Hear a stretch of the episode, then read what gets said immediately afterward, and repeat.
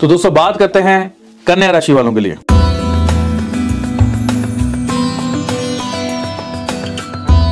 दोस्तों, बहुत सारे लोगों के जो शत्रु योग है, वो अब कमज़ोर हो जाएगा कन्या राशि वालों को। शत्रु आपको तंग नहीं कर पाएगा। अगर आपके ऊपर कोई कोर्ट केस वगैरह भी चला था तो वो भी जो है विड्रॉ हो जाएगा। कोर्ट केस भी आपका कुछ बिगाड़ नहीं पाएगा। आपकी जीत होगी या आप जीत जाएँगे या आपके खिलाफ है तो विड्रॉ हो सकता है।